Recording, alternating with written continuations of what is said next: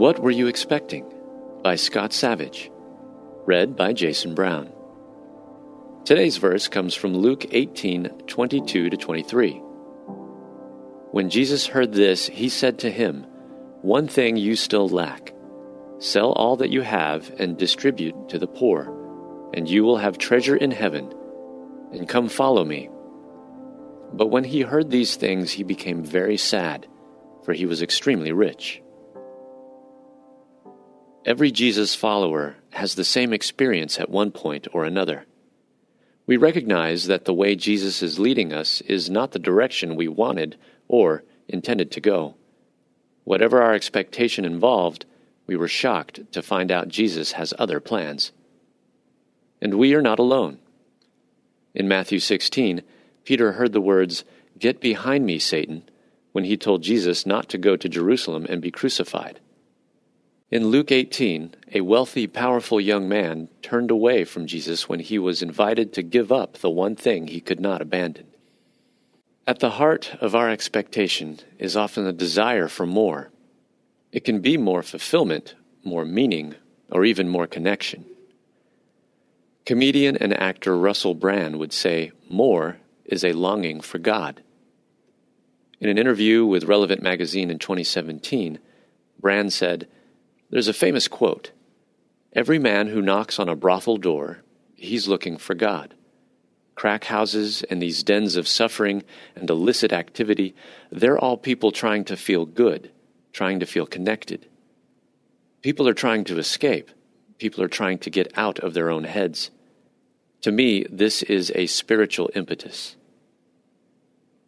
I can relate to Brand's words, not because I've knocked on a brothel door, but because I've longed for more. I knew I was meant for more than the role I held at the church about two years ago. And as I sought what more looked like beyond that, my wife and I both became convinced we were supposed to make a move. But the move involved a major adjustment for me. It meant leaving a city of 4 million for a town of 40,000. This transition has not been easy, but we knew this was our next step of obedience. What if more means a next step we weren't expecting? Like the young man in Luke 18, we might be disappointed. Or like Peter in Matthew 16, we might be frustrated. But once our next step is clear, we have a choice to make. It might be time to ask, are we following Jesus or are we asking Jesus to follow us?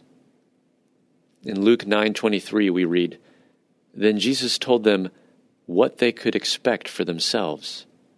Anyone who intends to come with me has to let me lead. You're not in the driver's seat, I am. Don't run from suffering, embrace it.